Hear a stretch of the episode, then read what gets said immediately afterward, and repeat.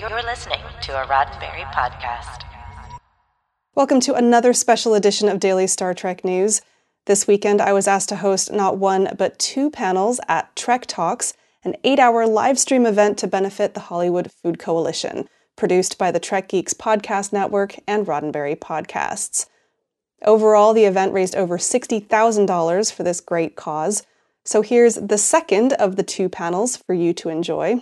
And again, be sure to stick around to the end where I'll tell you how to find out more about Hollywood Food Coalition and how you can help them make a difference too.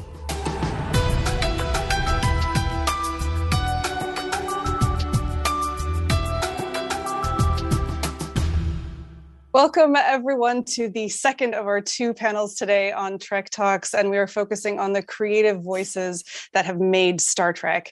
My name is Allison Pitt. I'm the host of Daily Star Trek News, and I'm joined today by more of the most influential people who have honed the style of Star Trek that you know and love. So I'm going to go around and introduce them.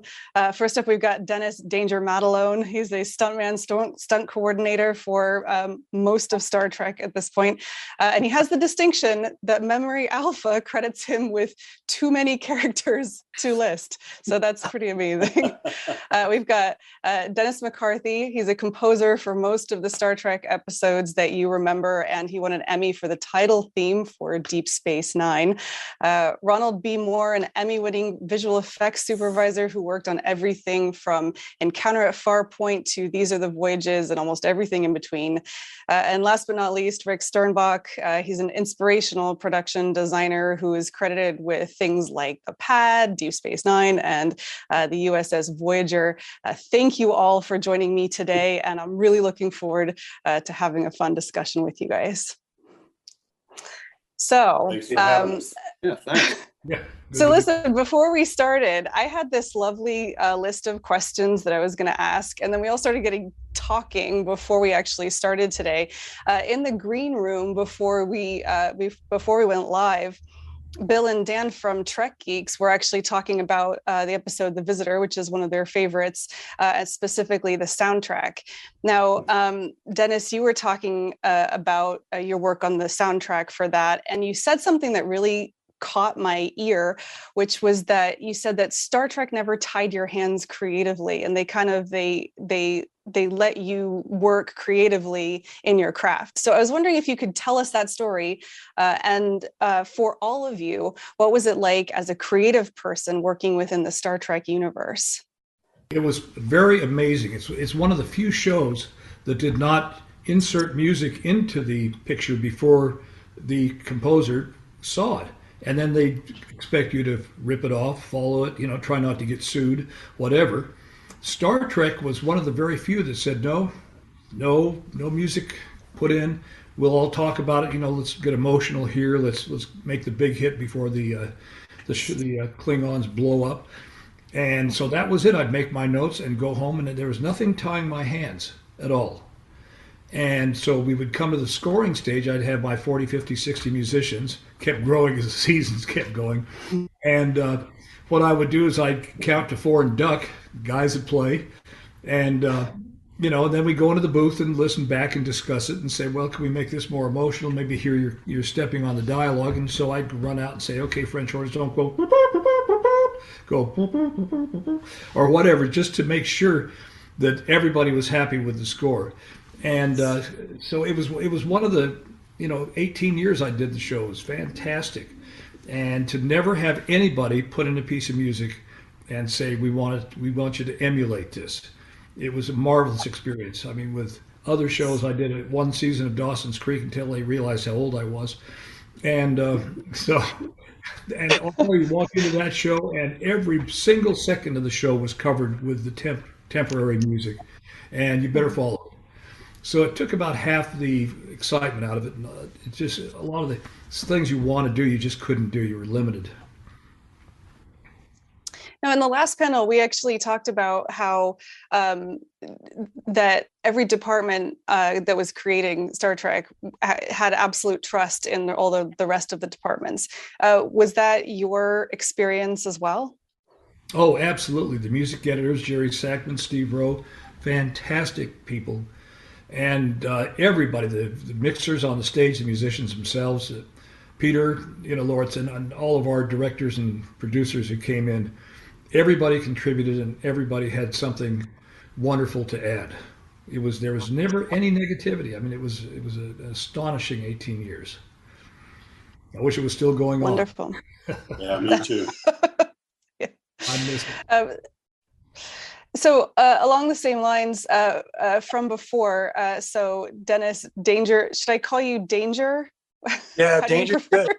Yeah. okay danger. danger um, so uh, we were talking in the other in a, another panel about the creation of the bat'leth and um, and i wanted to ask you as a stunt person as somebody who kind of uh, was one of the first to actually use the bat'leth as it was sort of intended what, what was it like taking so uh, along that same themes of the trusting different teams you're taking someone else's creation and then you have to use it, build on it, and create your own connection with it too. Can you tell me more about that?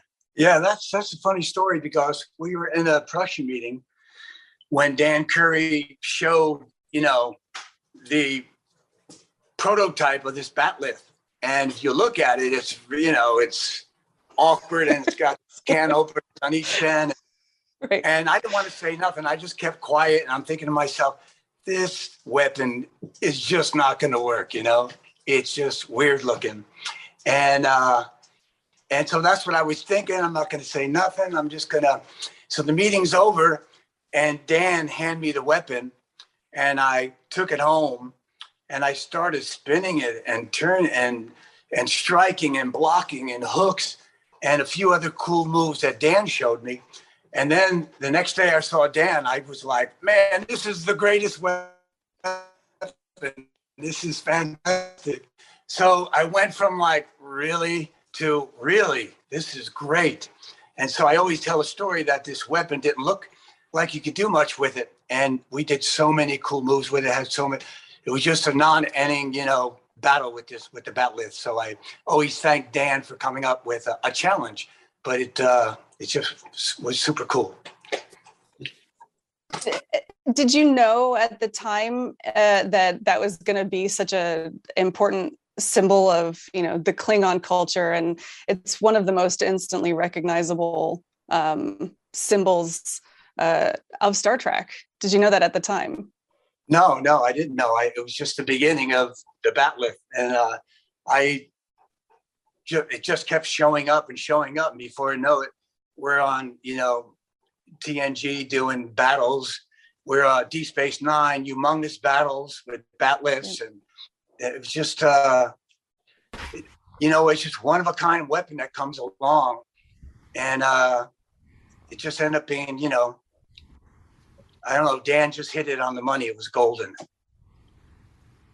And that's actually sort of a, a broader thing that i'm always interested to to talk to creative people like all of yourselves.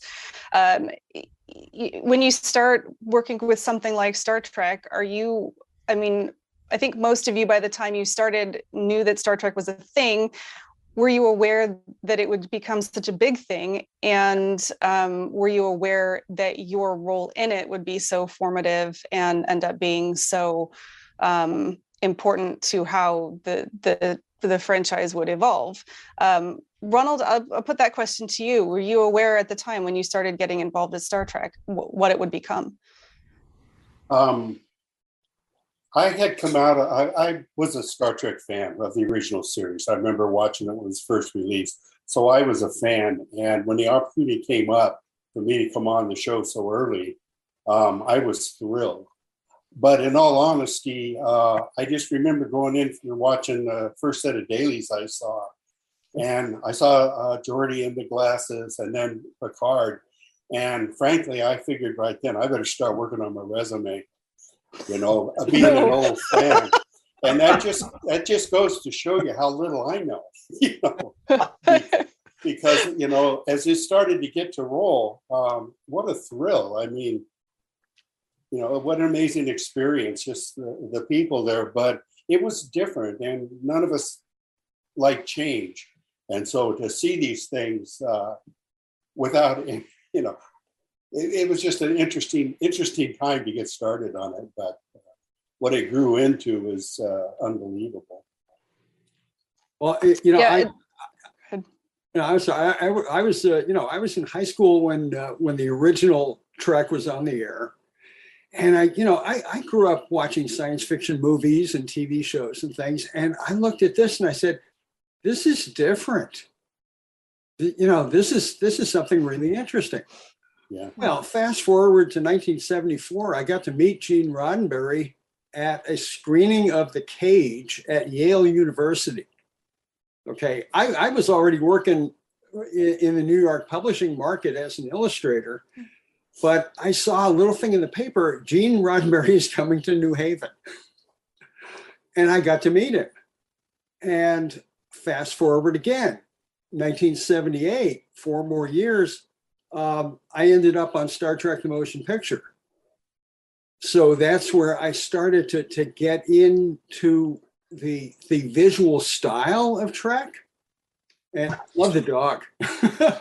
Um, and, uh, uh, you know, I, I, I split my creative time between uh, real um, spacecraft and astronomical things and science fiction. And Trek became a huge part of of you know my my stylistic language and and you know working with with uh, the folks on on uh, the motion picture and um, you know starting again on next generation. Uh, it was like these guys are old school. They understand this stuff. They're trusting us to help with the the, the props and and the spacecraft designs. And um, you know i was there for 15 years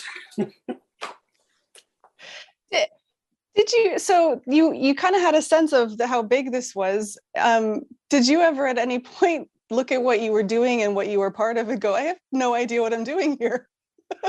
uh, Did that ever no. cross your mind? no no fortunately no i mean there were times when okay we had to have something uh, ready for shooting the next morning Mhm. okay so yeah some of us worked overnight but you know Yeah. we, we never we we never uh, um, uh, you know we, we never were were frightened by the process Mm. um, you know um, I I got to I got to work with you know like the sign shop and the carpentry mill and uh, you know getting to learn all of the other crafts getting to to, to interact with them um, because uh, you know as I love to tell people every 10 working days we were into a new episode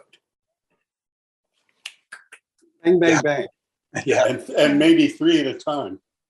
yeah yeah prepping shooting post Yeah. exactly. Yeah. Second unit. yep So you, you you didn't have time to stop and wonder. Sounds Yeah. like I I have this really shitty job. I have to come in and break up the party. It's like, uh, which I hate because I would no. love- You were invited to the party. I was invited to the party to break up the Come party, in. Yes. like the Fed, as they say. Just the party gets going, the Fed comes and takes the punch bowl away. Uh, thank you all so much for your huge contributions down the years, for making this franchise what it is, for being here today to support the Hollywood Food Coalition. I, I can't thank you enough. Um, all of our clients, all of our staff, all of our board. A smooch to you all. Once again, thank you to all of the panelists today, and of course, the Trek Geeks Podcast Network and Roddenberry Podcasts for inviting me to be a part of this event. To watch the entire event back for yourself and to find out how you can contribute to the Hollywood Food Coalition, just head over to trektalks.net. That's trektalks.net. Thank you for listening. I'll be back next week with another roundup of the week's biggest Star Trek news. I'm Allison Pitt. Live long and prosper. This is a Roddenberry podcast. For more great podcasts, visit podcast.roddenberry.com.